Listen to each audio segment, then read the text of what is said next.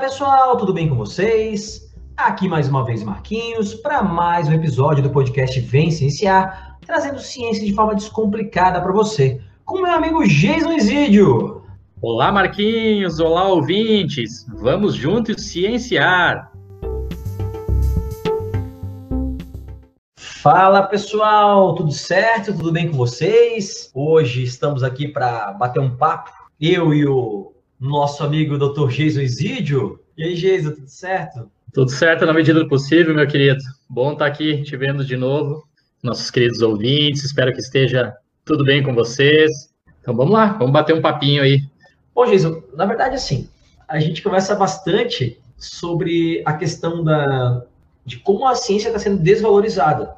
E, e isso até pré-pandemia, tá, gente? Não é porque a ideia do licenciar surgiu disso, dessa desvalorização da ciência a gente tentar fazer algo para pelo menos valorizar a ciência no nosso entorno, né, Giso? Naquelas pessoas que a gente atinge, né? O Vicenciar hoje ele não é um, um, super podcast, né? Mas a gente atinge uma certa quantidade de pessoas, né? E estamos crescendo devagarzinho, assim. A gente fala que a gente não está investindo dinheiro, nada disso. Então a gente vai tentar crescer pelo conteúdo, basicamente. Um dos pontos dessa desvalorização da ciência é as pessoas procurarem soluções fáceis para problemas difíceis. Isso em todos os aspectos. A pandemia está mostrando isso para a gente, né, Jason? O quanto. É, ah, daqui a pouco surge um remédio milagroso. Começou com cloroquina e hidroxicloroquina, depois foi para ivermectina, depois a ozônio retal, né? E, e... O quê? Como? Como? E, e, nada disso funciona efetivamente, né, cara? Nada disso funciona. E uma coisa que me assusta muito, Jason, é essa busca por soluções fáceis para problemas difíceis vindo de quem deveria ser um conhecedor da ciência, como médicos, por exemplo. Me assusta um médico continuar nesse no atual momento receitando ivermectina. Hoje saíram notícias, né, que o, o, o, o tal do kit de tratamento precoce aí está causando um monte de impacto na saúde das pessoas. Tem gente na fila de transplante de fígado porque é sobrecarregado, porque a, a, a cloroquina, principalmente a ivermectina, né, sobrecarrega o, o, o fígado. O, o, uso de azitromicina, sim, pode prejudicar a microbiota e sim, pode prejudicar a imunidade, porque a microbiota tem, tem papel, a Madela mostrou nesse episódio para a gente de microbiota. Então, é, eu queria que tu falasse um pouquinho da tua experiência, Jesus, porque eu sempre brinco que eu sou um entusiasta da ciência e o cientista aqui da dupla é, é o Jason, né? Então, buscar soluções para problemas complexos você não consegue resolver um problema complexo com soluções simples. Não funciona dessa forma, de forma geral. E buscar soluções para problemas, problemas complexos é uma coisa que cientistas fazem com muita frequência, faz parte né, do ofício, né, da vida profissional de um cientista. Né? Então, é, cientistas lidam com isso o tempo todo. Eu queria que tu falasse um pouquinho sobre a tua experiência como cientista, Jason. Ah, tema sensacional, né, Marquinhos? Se o cientista não tem um problema para resolver, ele inventa um, né? Ele vai caçar, ele vai coçar um problema para poder trabalhar, para poder. Ou seja, a gente é treinado para resolver problemas o tempo todo. Né? A nossa vida é isso. Então, uh, vários dos nossos episódios a gente deixou muito clara essa mensagem que, que talvez um dos grandes problemas que nós este, eh, estejamos vivendo na atualidade é o fato de que pessoas que estão dando ordem não têm o método científico na cabeça, elas não, entre aspas, governam baseado na ciência, né? É muito mais uma questão de achismo, de opinião ou de tendência de maioria, com objetivo político aí de se reeleger, de, de manter os seus votos, enfim, né? Tem todas questões econômicas. Né? Sai do nosso escopo debater isso aqui agora um pouco. Mas a minha experiência pessoal, né? A gente tem uma história uh, de, de, uma linha de pesquisa que eu estou nela já há 21 anos. 21 anos, né? Várias das pessoas que nos ouvem no podcast não têm nem essa idade de vida ainda. Então, é 21 anos ali tentando lidar com um problema complexo que, para resumir a história aqui, um dia a gente conta num episódio do, do podcast, uh, é, é, basicamente tentar entender um comportamento anormal de um rato de, de laboratório. Então, algumas pessoas chamam ele de doente, de problemático, e, e dizem que ele tem algo parecido com TDAH, né, a síndrome aí, o transtorno de déficit de atenção e hiperatividade. Então, ele é um ratinho de laboratório aí, que não presta muito atenção nas coisas, que não consegue focar muito bem, ali não, a, né, o aprendizado é, é, dificultoso nesse animal, bastante hiperativo, toma algumas decisões bastante impulsivas, assim, erradas, que, que põem a vida dele em risco. Isso é considerado muito parecido com o TDAH em seres humanos, né, nas crianças. Então, veja bem, eu, eu, tenho esse rato aí se comportando de uma maneira que eu não acho adequada, ele causa problema e bota a vida dele em risco. Eu vou tentar entender esse animal. O que, que eu tenho que entender nele primeiro? Bom, o, o, o por que, que ele se comporta desse jeito? Isso é devido ao, ao encéfalo dele, mas se é devido ao encéfalo, que área específica, que região do encéfalo especificamente? Se é devido a uma região específica, depois eu vou ter que, eu não, sozinho, obviamente, todos o mundo, né, a ciência toda, depois eu vou tentar entender que área do cérebro específica que faz influenciar o encéfalo todo para influenciar aquele comportamento errante. Aí eu chego numa área específica do encéfalo, aí eu vejo que lá dentro tem N sistemas de neurotransmissores. Aí eu vou tentar buscar os quais que são que estão ali errados, né, os anômalos. Dentro do sistema de neurotransmissão, eu tenho um monte de proteínas diferentes. Aí eu vou tentar buscar quais são as proteínas que estão causando o funcionamento daquele sistema anômalo. E dentro das proteínas, depois eu tenho que chegar no RNA e testar os RNAs e depois o gene. E aí eu chego no gene, e o gene é uma coisa extremamente complexa que liga, desliga. E são enormes, né? São sequências de, de DNA muito grandes que dizem respeito a um único gene. Então, isso são 21 anos aí de, de, de pesquisa nessa linha especificamente para você relacionar uma sequência de DNA com um comportamento anômalo. E só deixar um parênteses aqui para as pessoas que estão nos ouvindo, eu não estou querendo dizer que necessariamente uma coisa é causa da outra, a gente vai discutir isso mais para frente. Eu estou dizendo que está correlacionado, que uma alteração lá num genezinho está correlacionado com a alteração de comportamento. Aquele gene provavelmente não é o único que causa o comportamento anômalo, aquele gene não é provavelmente o, único que causa as proteínas anômalas, que causa o sistema de neurotransmissão anômalo, que influencia uma única área do cérebro, ou seja, a complexidade da coisa é muito grande. E aí, eu não tenho no exato momento da, da, vida uma maneira de, ah, então eu vou consertar, né, aquele, aquela sequência de DNA, aquele genezinho anômalo no, no meu animal e modificar completamente o comportamento dele para que ele deixe de ser aí um tipo um, um TDAH. Não, não tem como fazer isso. O animal nasce com aquele DNA que faz lá os RNAzinhos, que fazem as proteínas, que fazem o sistema de neurotransmissão ser daquele jeito, que faz o, a sub-área do encéfalo ser daquele jeito, que faz o encéfalo ser daquele jeito, que faz ele se comportar anormalmente. Então, o que tipo de estratégia eu tenho que ter com esse animal agora? Bom, estratégia farmacológica, para mudar o funcionamento do, do encéfalo dele de uma via externa. Eu posso ter uma estratégia social, né, modificar ali a, os companheiros com quem ele vive, as coisas que ele faz. Eu posso mudar a microbiota dele, como a Ariela bem nos falou, né, no, no, episódio, o que ele come, as bactérias que ele tem, né, que influenciam o funcionamento do, do, sistema nervoso central dele, e eu posso mudar a, vida em si dele ali, oferecendo brinquedinhos, rodinha de correr para ele fazer exercício, ou seja, coisas que normalmente ele não faz. São essas as atuações que, que nós temos no presente momento para modificar um comportamento anômalo. Por que, que eu falei tudo isso? porque na verdade a gente está passando por um momento aí onde a sociedade, entre aspas, está com uma anomalia. A nossa sociedade, principalmente a brasileira, a nossa população, todo o povo brasileiro, ele tem uma anomalia como se fosse um genezinho ruim aqui na analogia, mas é uma anomalia causada pelo nosso analfabetismo em ciência. Nós fomos educados numa escola tradicionalista que né, cada um de nós aqui, alguém estudou numa particular, ou numa melhor, ou numa pior. Eu estudei numa particular com cunhos religiosos, religiosos, então você já deve imaginar. Ô, Glória! Xanai, Xanai! Pessoas estudaram em colégio público e nem sempre tiveram na sua formação básica, lá desde criança, na adolescência, o método científico. Então, as pessoas são. Eu posso dizer por mim, eu fui uma pessoa treinada para reproduzir coisas, para repetir coisas, para decorar coisas, obedecer ordens e assim eu ascendi na carreira. Eu não, não fui uma pessoa treinada lá no, no meu ensino básico para racionalizar, para perguntar, para questionar, para propor coisas novas. Então, realmente, eu aprendi o método científico ali no final do, do, do, do meu segundo grau, né, quando eu tinha lá as feiras de ciência, a gente já contou aqui que fui tricampeão de feira de ciências no colégio, e depois na, na pós-graduação. Na pós-graduação eu comecei realmente a entender o que era, um pouco na graduação, mas muito na pós-graduação. Entender o que era método científico e modificar o meu mindset, para usar a palavra da moda aí, para tomar as melhores decisões da, da minha vida. E aí, é, a tua vida melhora de uma maneira absurda e, e você passa a, a se sentir uh, mais ou menos lá na, na alegoria do, do, Platão, né, onde ele conta que as pessoas viviam acorrentadas dentro de uma caverna e passavam de, de verdade numa rua atrás deles e projetava sombra na frente do, dos que estavam acorrentados.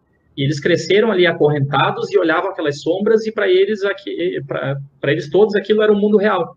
Um dia alguém escapou das correntes, foi lá para fora, viu que o mundo de verdade estava lá fora, viu que tinha carro, que tinha carroça, que tinha boi, tinha cavalo. E quando o cara voltou para dentro da caverna para tentar falar para as pessoas, olha só, não é assim, saiam daí, se libertem, tem uma vida de verdade aqui fora, tem tem um método científico aqui fora, as coisas acontecem, as coisas funcionam, não é preciso ficar aí morrendo de fome acorrentado. Ele gritando para as pessoas, ele aparecia como uma sombra na frente dela. E eles continuaram lá presos porque eles só viam uma sombra, como eles sempre viram. Então, eles não, não, não conseguiam se libertar por isso. Então, é, a, a analogia é mais ou menos essa. Né? A nossa sociedade hoje ela tem esse problema de base, a gente não tem uma solução imediata e rápida. Infelizmente, 300 mil pessoas morreram, faleceram no Brasil de, de Covid-19. A gente vai falar de algumas estratégias aqui que podem ser adotadas agora para apagar o incêndio, só que o trabalho que o Marquinhos faz aqui comigo é um trabalho já pensando para o futuro porque infelizmente também a pandemia ainda não acabou, ela vai tomar a vida de mais várias pessoas e, eh, pelo que a gente está percebendo aí, eh, existe a possibilidade de algumas novas variantes e de alguns outros vírus, talvez da mesma família coronavírus, que nos compliquem no, futuro. Né? Então, é necessário que a gente atue na sociedade de várias maneiras, não só eu e Marquinhos, todos nós, todos vocês que estão aí com a gente agora. A gente tem que passar essa educação científica para as pessoas para evitar todos esses problemas, como esse que o Marquinhos acabou de citar agora, que é né, receitar cloroquina, ivermectina e causar ainda mais mortes do que não só o vírus por si só causaria, né? O Geisa falou que ele foi tricampeão das feiras de ciências e esqueceu de falar que ele é doutor em catequese, né? Fez uns, uns 12 anos de catequese ali. Bom, Jason, é, complementando isso tudo que tu falou, assim, né, dando continuidade aqui à nossa, à nossa proposta né, de, de, papo hoje, queria comentar aqui. A sociedade mudou como um todo e a gente tem uma mania de ser muito cartesiano, né, cara? De, assim, ah, buscar uma solução muito cravada, e nem sempre é assim. Né? Analisar as situações, né? É, é, nem sempre é uma causa só, tem todo um conjunto de coisas, né? E só que eu acho que essa, essa simplicidade que a gente busca vem também do mundo atual que a gente vive, que é tudo muito imediato, né, cara? Eu, eu costumo falar, conversar com os meus alunos de como era quando eu tinha, no meu ensino médio, meu primeiro ano no ensino médio, que a gente não tinha computador e internet em casa, quando tinha que fazer um trabalho de escola. Não tinha que pegar dois ônibus, sair da minha casa, que era no interiorzão lá de Blumenau, e até a, a universidade, a FURB, e ir lá na biblioteca, biblioteca da FURB, pegar uns livros, bater xerox, ir para casa, fazer um resumo, né, passar limpo. Cara, demorava três tardes fazer um trabalho. Hoje em dia, tu quer uma informação, tu dá um Google e é instantâneo o negócio. Então a gente tem o um mundo, né, é, é, com essa com esse imediatismo de tudo, faz com que a gente tente buscar soluções imediatas. E aí a gente dá muito tiro na água, né, cara? A gente falou aqui de cloroquina e vermectina. Eu nem sei se cabe aqui a gente ficar buscando muito, aprofundar muito nesse assunto, cara, que está mais do que comprovado que essas paradas não funcionam. Então, a, a, aquela história de, né, que a gente fala, sempre brinca aqui, né, Jason? Ah, mas é, tal, meu vizinho tomou a cloroquina e curou. Meu vizinho tomou a vermectina e curou. Ele ia curar se comesse paçoca, se comesse banana, se... Não é, né? Isso não foi o motivo da cura. E pelo contrário, Jesus sempre fala aqui às vezes a vermectina ela sobrecarrega o teu fígado, que consequentemente atrapalha o teu metabolismo e pode atrapalhar a tua imunidade. Então a vermectina pode ter atrasado o teu processo de cura. Né? Ah, mas tem estudos e é uma coisa muito importante que eu discuto muito com o Geis, eu pergunto muito pro Geis, né? O Geis está de prova aqui, eu tô, como ele é um cara da farmaco, né? Eu tô sempre perguntando coisas para ele. Vez ou outra tem um WhatsApp ali perguntando alguma coisa pro Jason. E eu mostrei para ele, falei, cara, mas olha só, a gente fala da ivermectina, mas tem estudo mostrando que ela funciona. Aí o Jason falou, cara, dá uma olhada nesses estudos mais a fundo. Aí até tu mandou os links para mim e tal. Esses estudos são in vitro com uma quantidade absurdamente maior do que o nosso fígado pode metabolizar. Então, realmente, né, o, a vermectina vai matar o vírus, só que numa, numa quantidade, numa concentração que vai ferrar teu fígado, vai te matar também. Então, não faz sentido nenhum, né? Então, você pode dizer que uma bazuca também mata o vírus, porque ela vai te matar. É mais ou menos essa a analogia, assim. Eu entendo essa, essa busca de pessoas que não são da área, que não são da ciência, né, por uma, uma, uma tentativa muito rápida de resolver o problema, porque é a esperança, né, cara, que as pessoas têm, né? Agora, o que eu não consigo entender são pessoas da ciência, que em teoria eram para ser da ciência, e que continuam recitando esse tipo de coisa, né, cara? É, acho que falta um pouco, até para essas pessoas, eu acho, Jason, e aí eu vou, eu vou arriscar aqui, eu tenho, eu sempre fui um cara de me posicionar, nunca fui um cara de ficar muito na neutralidade, né? Mesmo em sala de aula, eu sou um cara que sempre me posicionei, mas agora eu, eu, eu, eu sinto que eu tenho o dever de me posicionar de forma mais incisiva sobre aquilo que diz respeito à ciência, tá, gente? Não estou dizendo que eu me posiciono politicamente na escola, por exemplo, porque eu não sou professor da área de sociais, sou professor de biologia. Então, naquilo que diz respeito à ciência, no que tem comprovação científica, no que é um consenso científico, é, eu me posiciono, né? E de forma bem veemente ultimamente, assim. É, é, é, muito urgente que a gente faça isso. A gente que, e que são nessa área, a gente precisa se posicionar, cara. Então eu aprendi a comprar briga, assim, no sentido de discutir. Quando eu vejo alguma coisa falando, alguém falando uma besteira, eu me posiciono, cara. É muito importante que a gente tome essas, essas, essa postura, né? Que a gente tenha essa postura, porque senão, cara, a coisa vai andando assim, qualquer um fala o que quer. Né? Isso é bem complicado. Jason, como é que a gente pode tomar decisões dentro de um problema complexo? O que, que a gente pode fazer? Por exemplo, tenho um problema complexo. Não é uma coisa simples de resolver.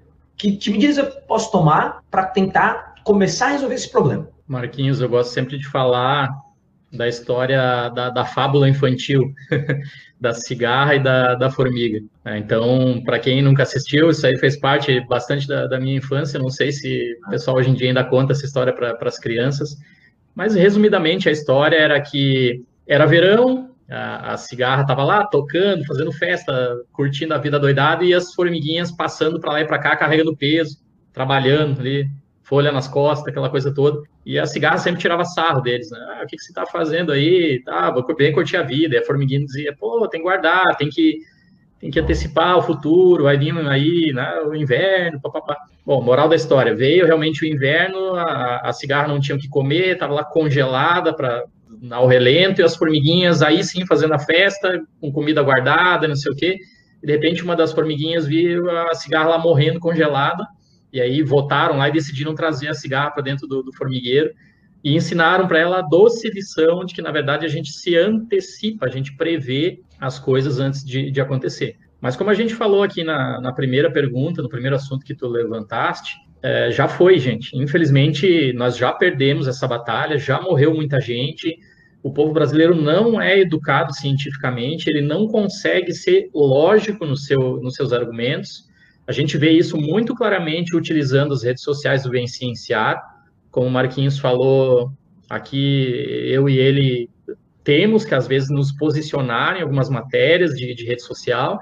A gente defende completamente aqui o direito à, à liberdade de opinião. Todo mundo tem que escrever a sua opinião, né, expressar suas vontades e tal. Isso é, isso é democracia. Agora, tem horas e tem situações que as decisões têm que ser tomadas, e, e aí as pessoas deveriam respeitar a argumentação científica lógica de profissionais da área. Né? Então, acontece muito frequentemente aí matérias relacionadas à cloroquina, ivermectina, que o Marquinhos citou aqui, então a gente vai lá conversar, convencienciar, e às vezes estou eu ali, ou o Marquinhos por trás, e ele me chama, às vezes eu chamo ele para ler uh, absurdos. Né? Pessoas sem a, a, mínima capacidade. É como se eu entrasse num avião e falasse para o piloto: ah, cara, é, decola aí agora. Né? Eu, tá, tá bom, o tempo tá bom, tô olhando aqui, tem sol.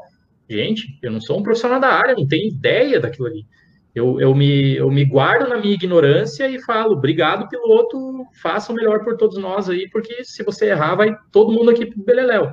E aí, a gente passa mais de décadas é, estudando um assunto, farmacologia no caso, e, e, de repente a pessoa sempre vem com aquele argumento: ah, mas ó, tem um artigo aqui da ivermectina. Sim, tem, o papel aceita tudo. Tem, tem artigo em revista predatória, tem artigo aí falando dos Pokémon salvando a Covid, tem tudo, né? E, e realmente, como o Marquinhos falou, a ivermectina é um caso específico, então existem os artigos in vitro, mostrando que numa superdosagem, mas gente, superdosagem de qualquer coisa mata vírus tá? Vai matar o, o SARS-CoV-2 e qualquer outro.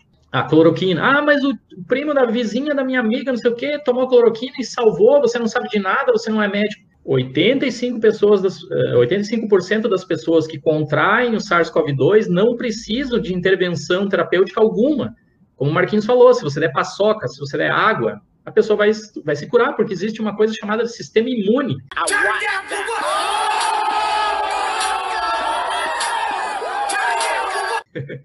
Ela já ficaria boa sozinha. A, a cloroquina está atrapalhando nos, nos casos graves, naqueles 15% das pessoas que precisariam de intervenção médica, Aí o cara chega lá com o rim comprometido, chega com o fígado comprometido, chega todo ralado lá e daí quer salvação. Então, isso é, é, é, a falta do método científico. Por que, que eu faço analogia com a, com a questão da, da, da cigarra e da formiguinha? Porque isso a gente deveria ter feito antes. A gente deveria ter educado a nossa população cientificamente, com trabalho de formiguinha, cada um de nós aqui que está agora a, assistindo, ir para suas redes sociais, pregar a palavra da ciência, conversar sobre ciência, explicar o que é o método científico, falar dos seus resultados. Tá? Não é só o Vencienciar que vai conseguir fazer isso sozinho. A gente precisa de um monte de canal de ciência, um monte de perfil de pesquisador, um monte de gente fazendo live, falando do que conhece, explicando, passando a informação científica correta para as pessoas. Mas agora já veio o inverno, então o SARS-CoV-2 está aí, está matando as pessoas, e a gente então tem que tomar uma medida, é, é mais ou menos como apagar um incêndio nesse exato momento agora, é, na resolução de problemas complexos, é atacar o incêndio. Depois que a gente conseguir controlar o fogo, apagar o incêndio, aí voltar para a profilaxia, voltar para o trabalho de formiguinha, de falar aos pouquinhos de ciência, de, de, de, colocar a lógica científica na cabeça das pessoas, que eu sei que é, é tão difícil. Mas a partir do momento que isso entra em você, a tua vida melhora de uma maneira absurda. Você começa a tomar decisões melhores inconscientemente. É, é o tal do mindset que os coaches tanto cobram para. Pra... é, o coach cobra lá um curso de mil reais, as pessoas parcelam em 12 vezes para simplesmente o cara colocar um método científico na cabeça delas. Esse é programa DNA, tu não tá ligado? Ah, é. Aí até eu tô pagando aí para participar dessa brincadeira, quando reprogramar o DNA. A gente tem que ouvir cada uma, né? Você comentou, né, das discussões, e, cara, assim, ó, se vocês olhassem as discussões que a gente tem com o Instagram do Vicenciar, que às vezes a gente entra só pela treta, né? Só para se divertir um pouco. É cada coisa, gente. E aí é, o famoso, gente sempre cita o efeito Dunning-Kruger, né? Que o cara quer saber mais que o especialista da área, né? Então, cara, é, é, é muito complicado. A gente precisa realmente, né, de, de pessoas divulgando. A gente precisa de divulgação científica, né? Marcelo, Marcelo Valério, nosso querido amigo que fez aí dois episódios com a gente sobre divulgação, sempre fala, é um baita divulgador científico. A gente precisa desse tipo de divulgação. E, cara, é, a gente precisa de pessoas né, que entendam o que é ciência. E aqui eu vou falar uma coisa que, é, as, né, bons ouvidos porque eu vou falar aqui, por favor. Cara, a gente tem, conhece médicos e profissionais de saúde que são sensacionais e que seguem a ciência. Um grande exemplo, o nosso amigo Marcelão, né, Jesus, que fez com a gente também dois episódios sensacionais, um sobre SUS, um sobre atendimento hospitalar em, em, em instituições... Unidades de, penitenciárias. Né? Unidades penitenciárias, obrigado, isso. E, cara, o Marcelo é um cara que segue a ciência. Então, se tu falar pro Marcelo, ele não vai aceitar vermectina, não vai aceitar cloroquina. Só que aí, cara, não é todo mundo... É, eu acho que falta um pouquinho de educação científica, presta atenção no que eu vou falar, falta educação científica nas, nos cursos de medicina. Porque o que eu sinto dos, dos, dos médicos que eu tenho contato, alguns alunos recém-formados e tal, que, claro, alguns seguem a ciência, mas porque são caras que buscam isso, que já têm intrínsecos nele, né, neles isso. Agora, basicamente, os cursos de medicina têm formado técnico só. Então, isso é um problema que a gente tem que resolver também. Os cursos de medicina eles têm que, que dar uma educação científica mais forte, né? entender a ciência de base, ver como funciona. Né? Porque senão a gente vai ter o que está acontecendo agora, cara. E aí a gente tem uma questão cultural que é de hiper, não estou dizendo que não tem importância, gente, mas de hipervalorizar em relação a detrimento, em detrimento a outras profissões o médico. Como se o médico tivesse um status que ele sabe tudo, né? Não, se o médico falou, tá falado. Não, cara, médico também erra. A pandemia tem para mostrar isso, né? Qualquer profissional está sujeito a erro, né? É, é, bem interessante comentar essa, essa parte do citaste que hoje, finalmente, hoje, né, publicaram essa, essa carta aí de quase desespero dos chefes de UTI dos, dos, hospitais mais renomados do Brasil. E os caras falando, médicos, né? Mas são médicos cientistas, que têm um método científico com eles. Os caras falando que está atrapalhando, que o kit Covid está causando mais morte, Por quê? Porque ele atrapalha aquele 15% das pessoas que precisaria de atendimento médico. E ele atrapalha porque prefeituras, governos ficam aí distribuindo kit Covid com dinheiro público. E aí falta dinheiro para comprar vacina, falta dinheiro para ampliar leito, falta dinheiro para comprar insumo para fazer vacina, falta para oxigênio, falta para seringa, falta para um monte de coisa, porque o dinheiro foi mal empregado. Ele foi empregado em coisas que não funcionam, a rodo, com objetivos às vezes eleitorais. A gente viu isso nas eleições para prefeito. Então é, é direta e indiretamente o kit Covid aí realmente atrapalhando a nossa vida. Né? Tem toda uma questão de ligação dos caras que fabricam os determinados medicamentos com a galera que está né, no poder e tal. Então, isso é bem complicado, assim, é, cara. As pessoas têm, sim, um pouco de, de desespero. Então, por isso a fábula ali da, da, da, cigarra com a formiguinha. Agora chegou o inverno, tá aqui o vírus, e aí as pessoas ficam extremamente desesperadas e querem tentar tudo. Ah, mas eu ouvi que água com limão. Toma água com limão. Ah, mas eu ouvi que o ozônio no ânus. Vai, faz. E aí, gente, vira uma questão de fé. E a gente sabe cientificamente que essas questões do querer que, que seja assim, piora o caso. É como quando o avião tá caindo, alguém grita lá: se abrir a porta e pular, dá para se salvar. Se ficar dentro, vai morrer. Se abrir a porta, meu querido, morre todo mundo. Despressurização lá e o avião cai de vez.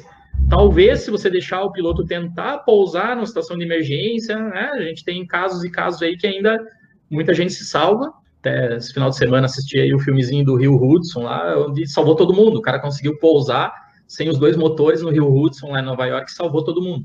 Né? Se tivesse batido desespero na galera ali, esfaqueado todo mundo, quebrado a janela, não sei o que, morria todo mundo.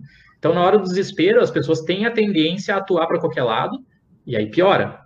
O número dois tem um pouco, infelizmente, da negação da ciência. Infelizmente. Que passa um pouco por isso que o, que o Marquinhos colocou anteriormente, que é, eu sou o médico, não estou dizendo que são todos assim, aliás, a maioria dos que eu conheço são, são médicos cientistas, então eles são completamente avessos aqui de Covid, essas bobagens todas aí, mas tem aquele outro tipo de profissional médico que ele bate no peito e diz: Eu sou o médico, eu tenho a minha experiência pessoal.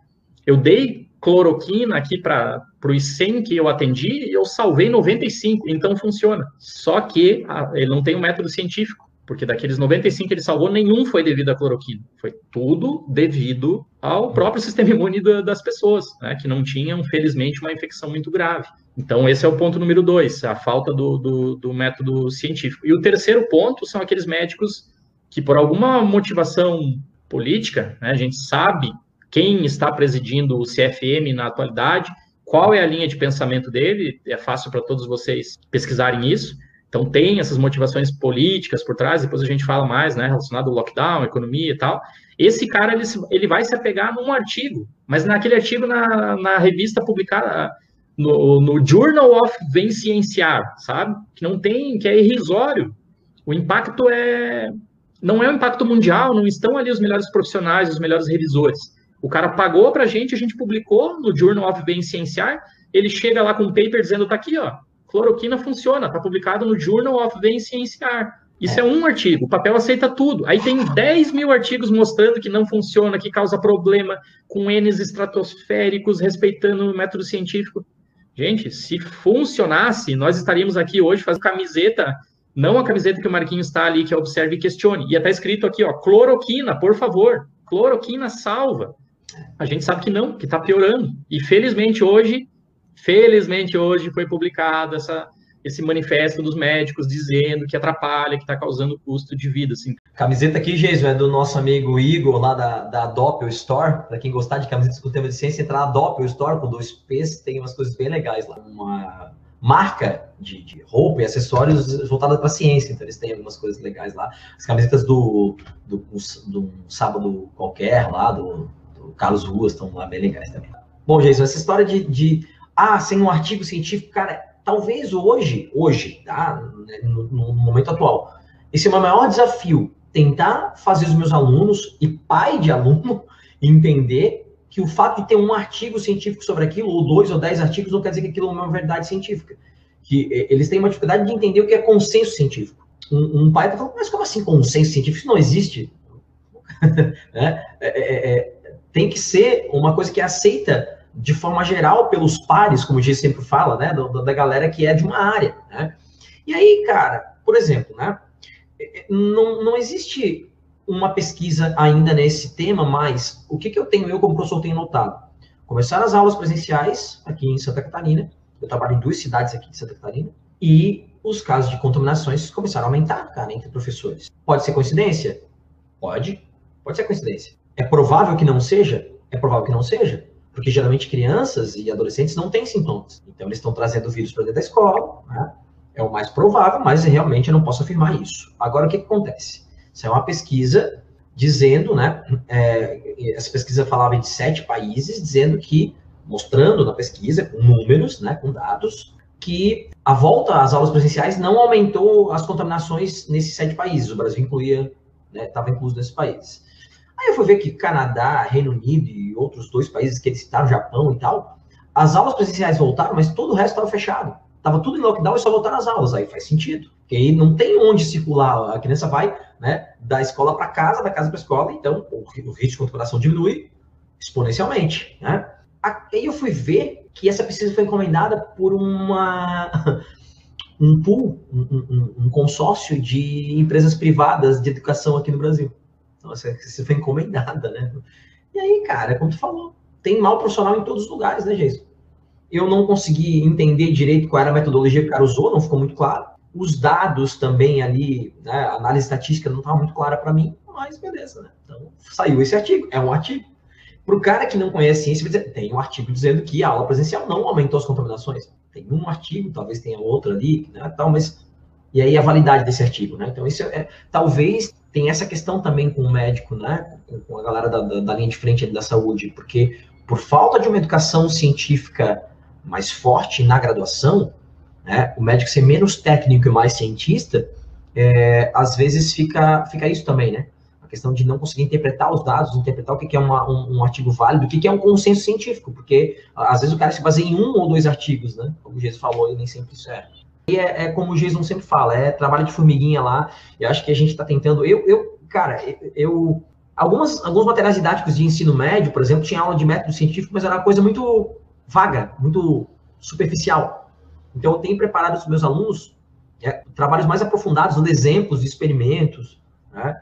exemplos de experimentos que eu fiz na graduação, né? É, de experimentos sobre ivermectina, cloroquina, mostrando para eles como funciona, né? O que, que é um, um, método científico exatamente. Gente, racionalizem um pouquinho nesse exato momento se lá no ano passado, um ano atrás, no meio do carnaval, quando foi identificado o paciente zero no Brasil, imaginem uma condução diferente dos nossos governantes em relação à Covid aqui no Brasil. Imagina que no primeiro dia o nosso governante máximo chegasse num pronunciamento oficial falando com uma cara séria. Bom, pessoal, infelizmente passaremos no meu governo a primeira e mais perigosa pandemia do século.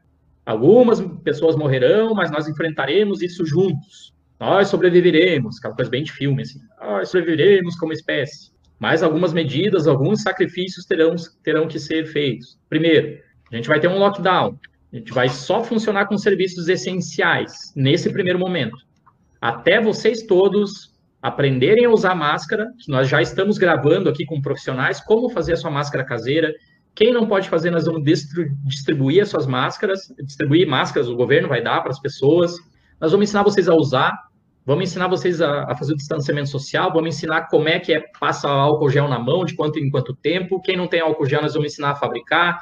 Quem não tem, nós vamos ensinar a usar um detergente, papapá. Pronto. Ficou ali de lockdown uma ou duas semanas, ensinou, catequizou a população, o seu líder máximo falou isso, então todos os seguidores dele vão vir atrás de rebanho.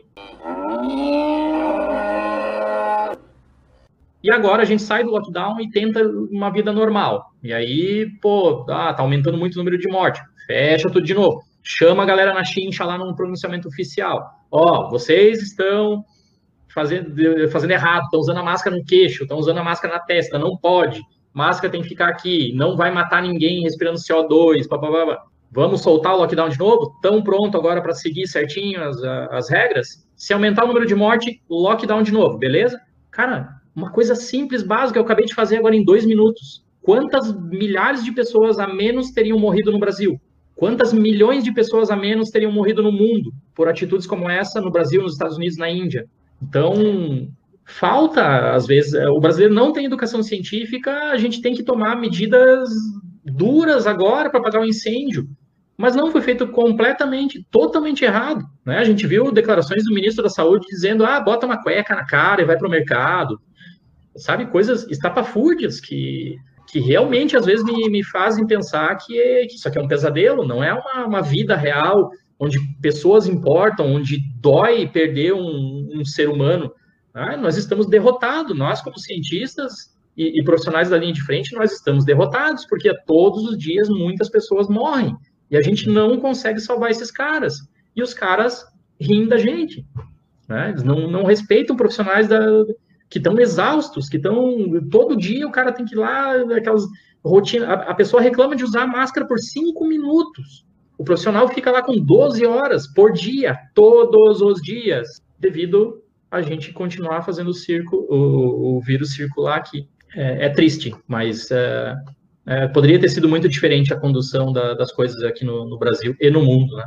Poderia. Eu acho que também um dos problemas, além da falta de educação científica, é a, a, essa esse desdém com a ciência, né? não é só falta de educação científica, é desdenhar da ciência, né? É, é, é, né? destratar a ciência. Falta empatia também, né, cara? Falta empatia também é, é para a galera que, que, que tá no, no, no, poder, né? Tipo, porque parece que a parada só, é, essas pessoas que têm, né, que são negacionistas, parece que a parada só vai é, atingi-los mesmo só vai sensibilizá-lo se atingir alguém da família. A gente, o meu pai não faleceu de Covid, pelo menos o teste não mostrou, mas também fizeram só sorológico, talvez não deu tempo de criar anticorpo e tal. Né, pai, meu pai faleceu em agosto do ano passado. E mesmo que não tenha sido de Covid, uh, ele não conseguiu TI, né, cara? Agosto estava todo lotado, não tinha TI. Então, não conseguiu. Né? Talvez, se tivesse conseguido, talvez não tivesse falecido. Né? Então, quando a, a parada te atinge, quando essa situação te atinge, a gente, eu, eu já não era negacionista antes, né, gente? Mas quando a parede atinge, tu consegue perceber o quanto isso é, é problemático. Muita gente só acaba né, é, é, é, caindo na real quando a parada atinge mesmo, né? E, cara, hoje a gente bateu um recorde, né? O Jesus falou que hoje teve uma publicação, né? Dos chefes de hospitais aí e tal, falando do kit Covid, como tá atrapalhando. Só que ao mesmo tempo, isso foi um ponto positivo, mas ao mesmo tempo a gente bateu um recorde, né? Com 3.200 mortes em 24 horas, né?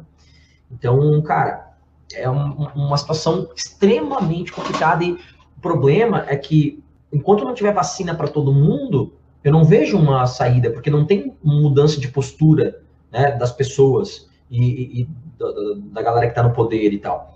E, mesmo com a vacina, eu tenho um medo, que a gente já falou aqui em episódios do Vencenciar, que é daqui a pouco, cara, como a gente está circulando, é tudo que o vírus precisa, né? O vírus de RNA muta muito mais facilmente do que o vírus de DNA e tal. Tudo que o vírus precisa é ficar passando de um organismo para o outro, porque nessas passagens, quando ele vai fazer lá a sua replicação dentro da, do novo hospedeiro, é que a gente tem a chance de uma mutação.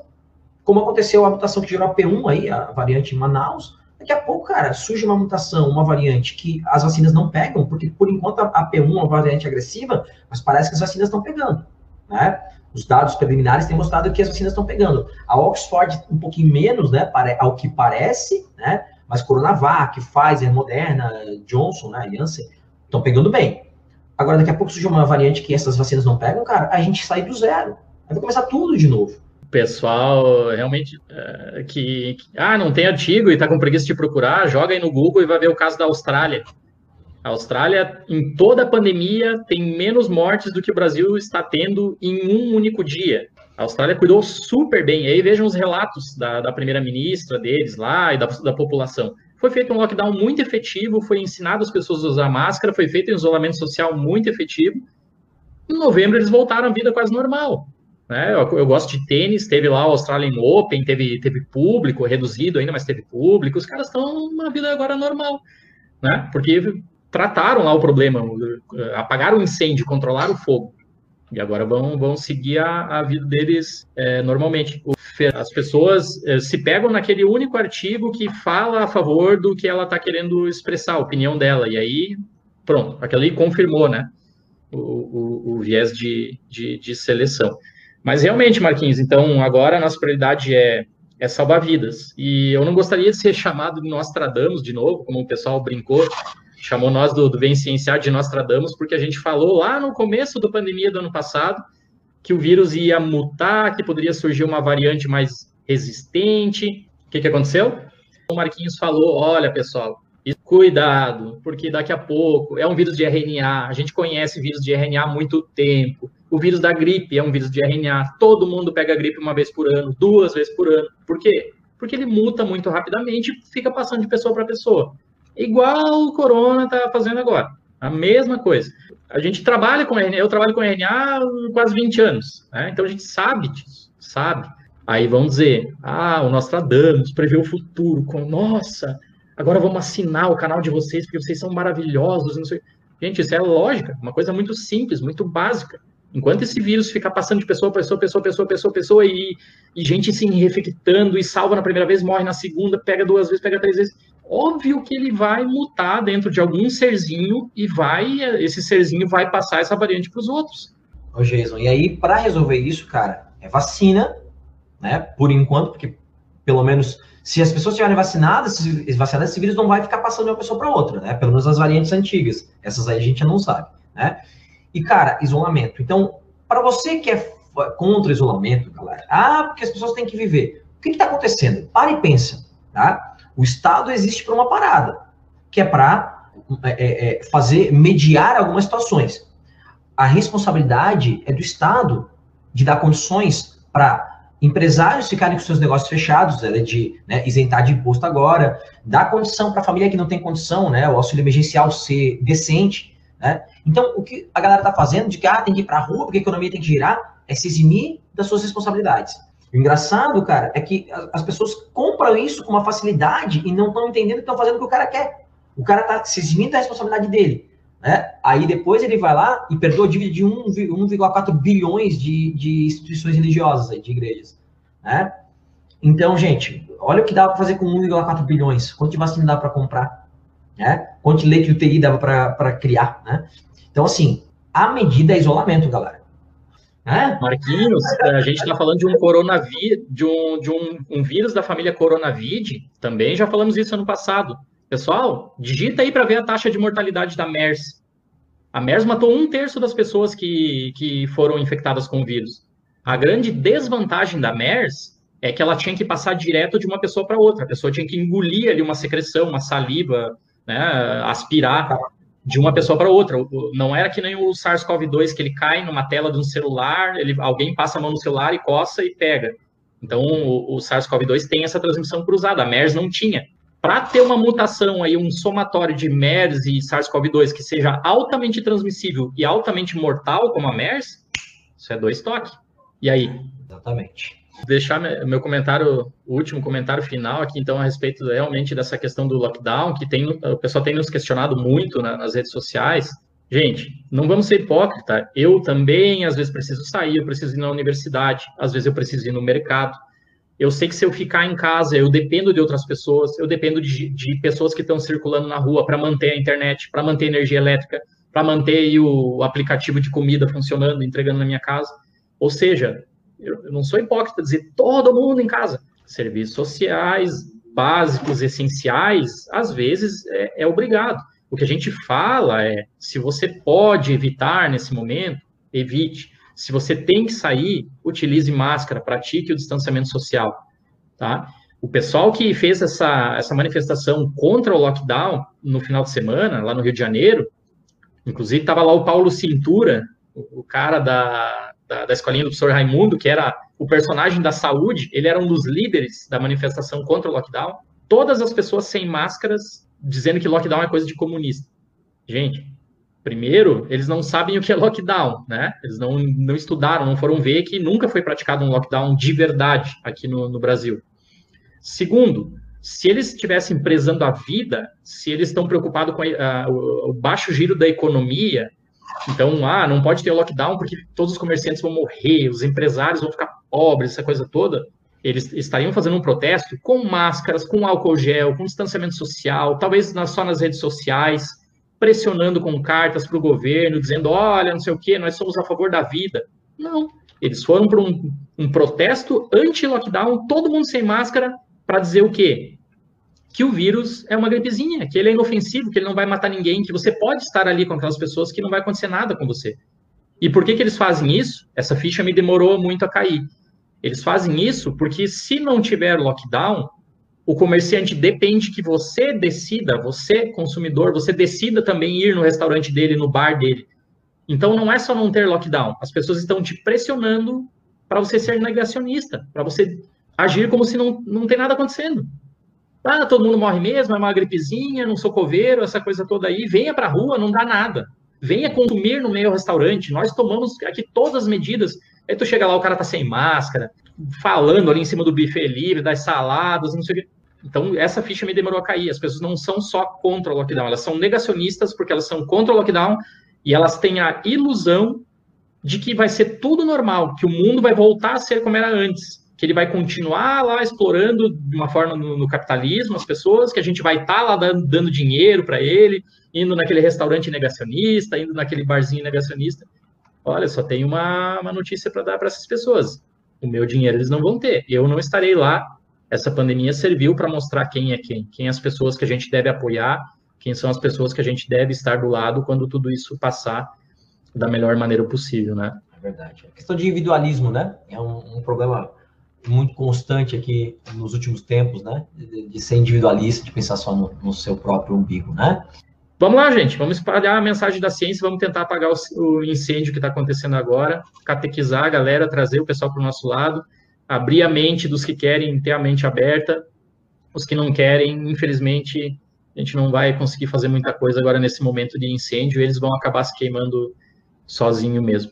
Valeu, Marquinhos. Gente, obrigado por, por estar aí presente, pelos comentários, pelas contribuições, tá? Muito obrigado mesmo, para a gente é muito importante vocês estarem aí ouvindo a gente. Valeu, Jason, valeu, galera, brigadão, beijo para todo mundo aí. Sigam o Vicenciar nas redes sociais, arroba Vencenciar no Instagram e no Twitter, temos página no Facebook, temos canal no YouTube, o nosso e-mail é vencenciar.gmail.com. Por esses canais você pode tirar sua dúvida, mandar sua crítica ou sugestão. Estamos nos principais tocadores de streaming de áudio, estamos no Anchor, Apple Podcasts, Google Podcasts, Spotify, Podtail, Breaker, Castbox e logo estaremos em outros.